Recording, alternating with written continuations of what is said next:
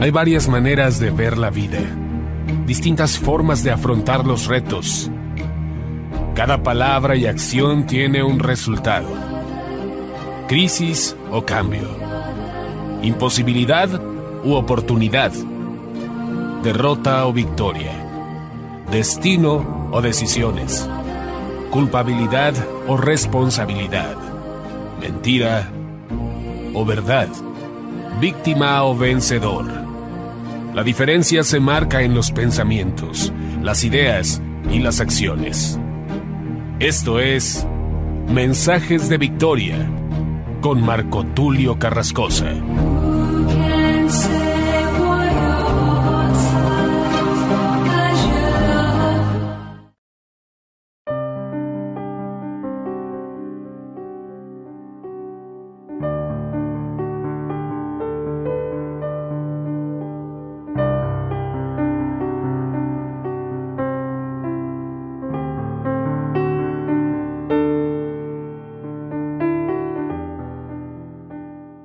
Bendiciones a todos.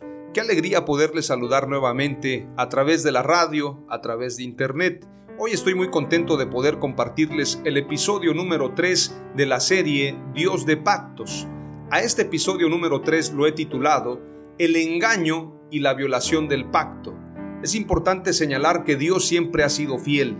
Él permanece fiel para siempre.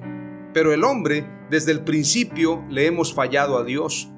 Fue el hombre quien falló en el Edén. Eva fue engañada y posteriormente Adán, en lugar de obedecerle a Dios, le obedeció a Eva.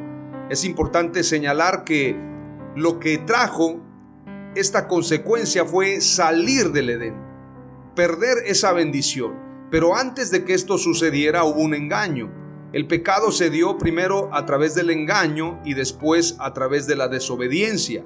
El enemigo fue astuto y engañó a Eva, y posteriormente Eva engañó y sedujo a Adán. Entonces el factor más importante o el factor preponderante en todo esto fue el engaño de Satanás.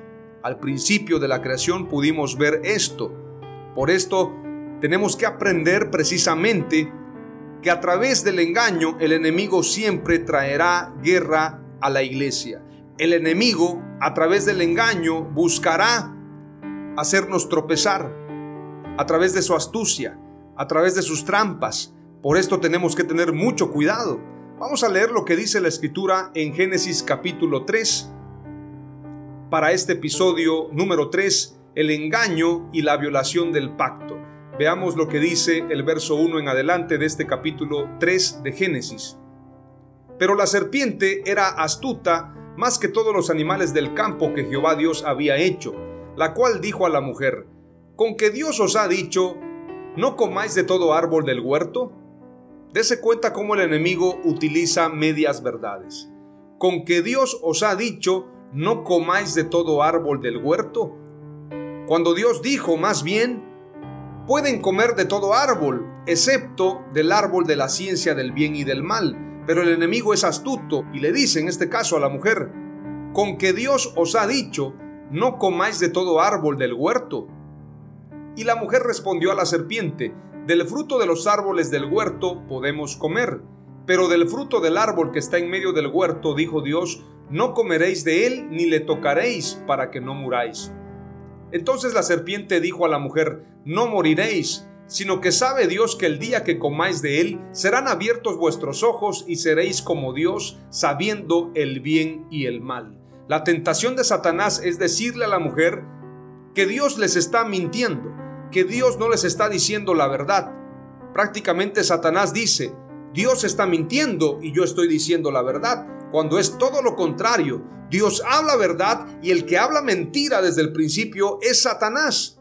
Que el Señor lo reprenda, que el Señor nos defienda ante todas estas mentiras y engaños que Satanás está levantando en contra de la iglesia, en contra de aquellos que son hijos de Dios, que buscan agradar a Dios, pero siempre habrán mentiras que el enemigo lanzará con tal de que tú y yo caigamos en el pecado, en el error y perdamos la bendición. Mira claramente lo que dice la escritura: sino que sabe Dios que el día que comáis de él serán abiertos vuestros ojos y seréis como Dios, sabiendo el bien y el mal.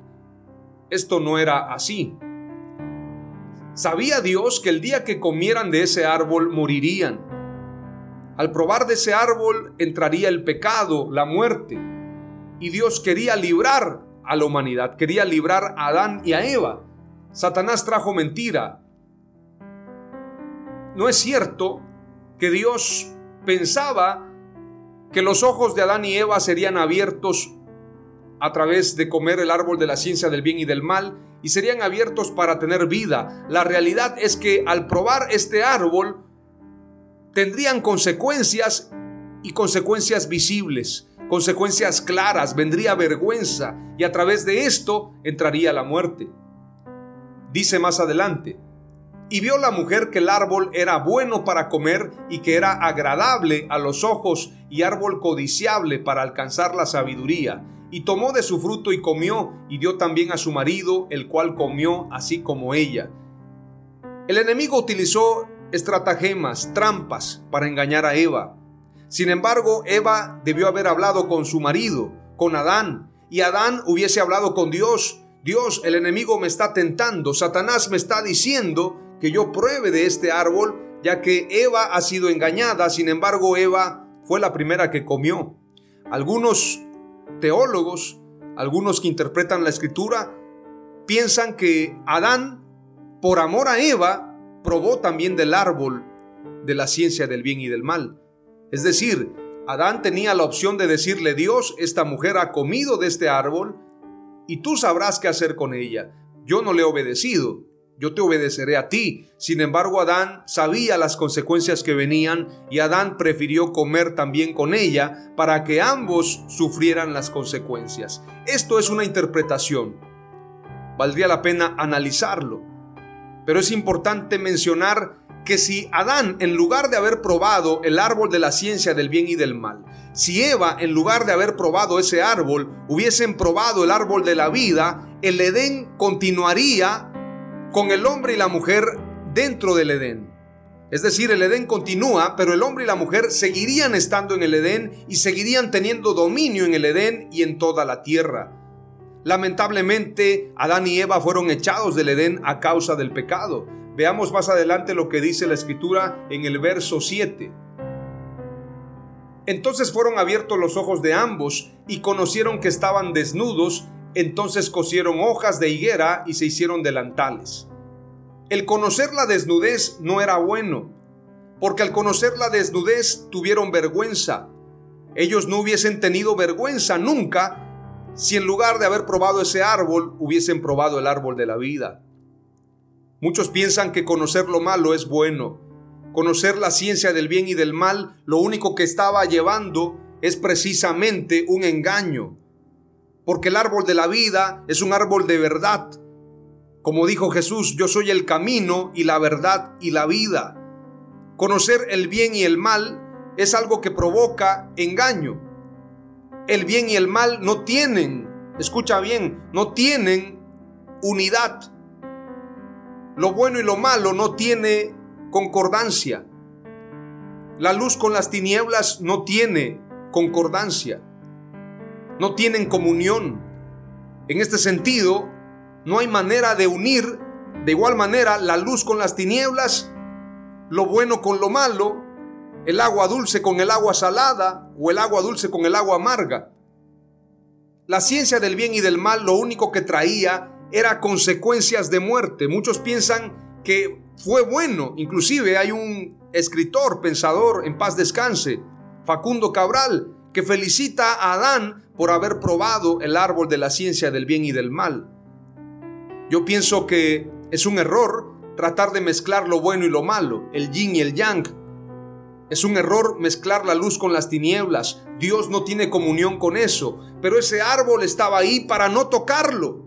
Lo que tenía que probar Adán y Eva era el árbol de la vida, pero ellos se confundieron a causa de la mentira de Satanás. Es decir, el común denominador o el factor determinante de la caída de Adán y Eva fue precisamente el engaño y la trampa de Satanás en contra de Eva y posteriormente Eva seduciendo a Adán. Veamos más adelante lo que dice la escritura. Y oyeron la voz de Jehová Dios que se paseaba en el huerto al aire del día, y el hombre y su mujer se escondieron de la presencia de Jehová Dios entre los árboles del huerto. Mas Jehová Dios llamó al hombre y le dijo: ¿Dónde estás tú? Y él respondió: Oí tu voz en el huerto y tuve miedo, porque estaba desnudo y me escondí. Y Dios le dijo: ¿Quién te enseñó que estabas desnudo? ¿Has comido del árbol del que yo te mandé no comieses? Y el hombre respondió: La mujer que me diste por compañera me dio del árbol y yo comí. ¡Qué obediente Adán! ¡Qué obediente! Él debió haber obedecido a Dios, haberle dicho a Eva: no comas de ese árbol. Pero Adán obedeció a Eva en lugar de obedecerle a Dios. Entonces Jehová Dios dijo a la mujer: ¿Qué es lo que has hecho? Y dijo la mujer: La serpiente me engañó y comí. Y Jehová Dios dijo a la serpiente: Por cuanto esto hiciste, maldita serás entre todas las bestias y entre todos los animales del campo. Sobre tu pecho andarás y polvo comerás todos los días de tu vida. Y pondré enemistad entre ti y la mujer, y entre tu simiente y la simiente suya. Esta te herirá en la cabeza y tú le herirás en el calcañar. Esto nos habla de la profecía del último tiempo. Precisamente, la serpiente herirá a la mujer en el calcañar. Esto habla de persecución. Así como Jesús murió en la cruz y habló acerca de la persecución que tendremos los cristianos en el final del tiempo, en Mateo 24, también es importante señalar que en esta profecía se habla que la mujer, la iglesia, la simiente de la mujer, le aplastará la cabeza al enemigo en el último tiempo. Así que no solamente habrá persecución, sino que también la iglesia le aplastará la cabeza a Satanás. Y pondré enemistad entre ti y la mujer, y entre tu simiente y la simiente suya. Esta te herirá en la cabeza, y tú le herirás en el calcañar. La autoridad la tenemos tú y yo, porque somos cabeza, somos cuerpo de Cristo. Verso 16. A la mujer dijo: Multiplicaré en gran manera los dolores en tus preñeces, con dolor darás a luz los hijos, y tu deseo será para tu marido, y él se enseñoreará de ti. ¿Qué quiere decir esto? Tu voluntad será para tu marido, es decir, tu marido decidirá sobre tu voluntad y él será tu señor. Él se enseñoreará de ti. Quiere decir que el hombre es la cabeza, el hombre tiene la decisión, la última palabra. Pero esto no era así al principio, sino después de la caída de Eva y de Adán. Las 4 palabras clave que te comparto el día de hoy son las siguientes, y guárdalas en tu corazón. El engaño de la serpiente trajo confusión y pecado. Número 2. El hombre no obedeció a Dios sino a la mujer. Por esto comió del árbol, por esto comió del fruto, en lugar de haber obedecido a Dios. Número 3. El hombre perdió el Edén por el pecado. Es decir, a causa del pecado perdió el paraíso. Sin embargo, el paraíso sigue estando en la tierra, y si Adán no hubiese pecado, seguiría teniendo el paraíso con él. Seguiría estando en el Edén. Número 4. Ahora el hombre es señor de la mujer. Por esto la mujer ahora tiene que obedecerle al hombre, y el hombre es cabeza. El hombre está por encima de la mujer, como lo dice el apóstol Pablo.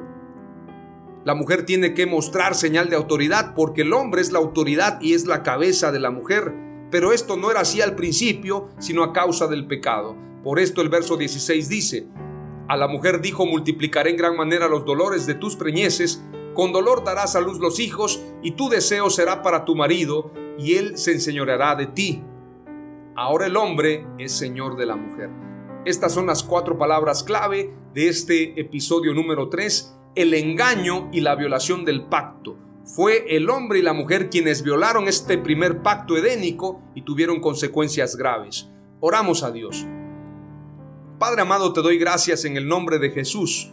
Gracias por tu palabra. Hemos entendido que a través del engaño el enemigo siempre ha de tentar a tu iglesia, ha de tentarnos. Sin embargo, Señor, te pido que nos des sabiduría y entendimiento para saber qué hacer con estas tentaciones y con estos engaños, para que podamos mantenernos fieles a ti, que seamos librados del engaño y la confusión y de toda tentación de pecado.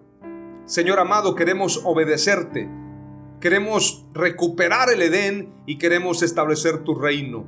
Amado Dios, que podamos reconciliarnos contigo y que el hombre y la mujer puedan servirte, podamos servirte con todo nuestro corazón. que todo sea para gloria y honra de tu nombre. En el nombre de Jesús. Amén. Aleluya.